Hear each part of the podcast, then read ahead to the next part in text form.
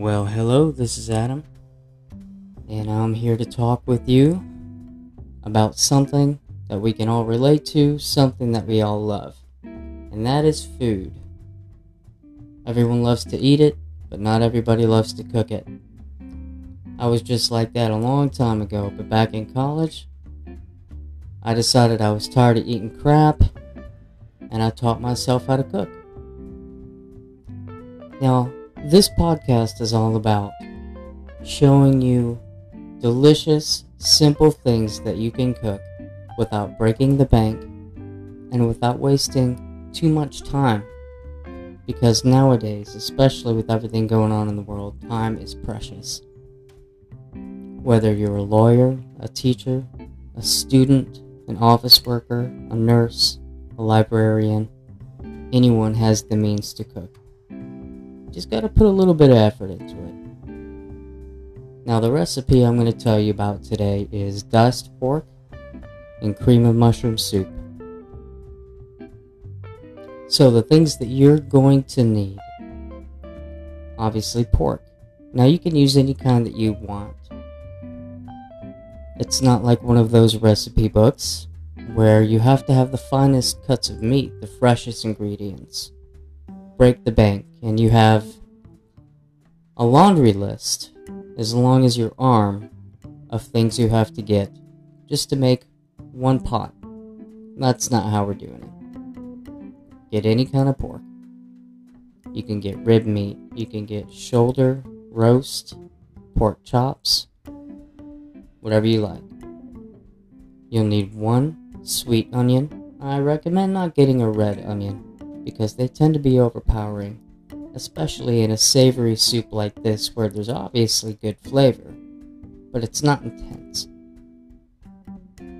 Two cans cream and mushroom soup, salt, pepper, garlic. Now, when I say salt, pepper, everyone normally has that on hand. Garlic, I recommend garlic powder or garlic salt. With this, you don't want to use fresh ingredients when it comes to spices for two reasons. One, when you're simmering a soup or a stew and you add fresh ingredients, unless it's at the end, they tend to get mushy. And number two, even if you do add them at the end and they're not cooked with the soup or the stew, they can be overpowering. And the last thing you want is for the ingredients that should be adding to your dish to overpower your dish. And now you've got something totally different than what you had originally planned. So when I say ingredients and spices, I'm talking about the dry ones. You're also going to want some flour and milk. So, when you're ready, dice up the pork into decent sized cubes. Put them in a Ziploc bag with a little bit of flour. Shake the bag until they're evenly coated.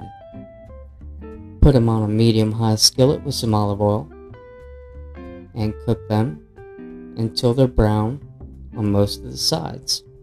Halfway through, add the onion to make it soft. You can cut it however you want. You can leave it in half circles, you can dice it, you can mince it, whatever you like.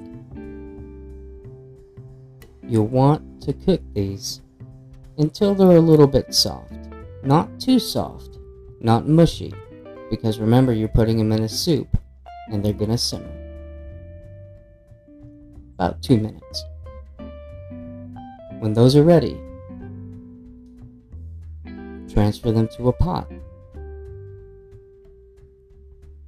Add two cans cream of mushroom. Stir. If you want to add some milk for a little thinner of a soup and maybe a creamier taste, add milk to taste. Bring the pot to a boil. Once to a boil, cover it, and turn it down on low and let it simmer for about half an hour. When you're done, you're going to have a delicious soup or stew. where the meat is tender, it's savory, it sticks to your stomach, so you will be full. And there's always time for leftovers. This is Adam signing off. That's all I've got for you today. Talk to you again soon about another great and affordable dish.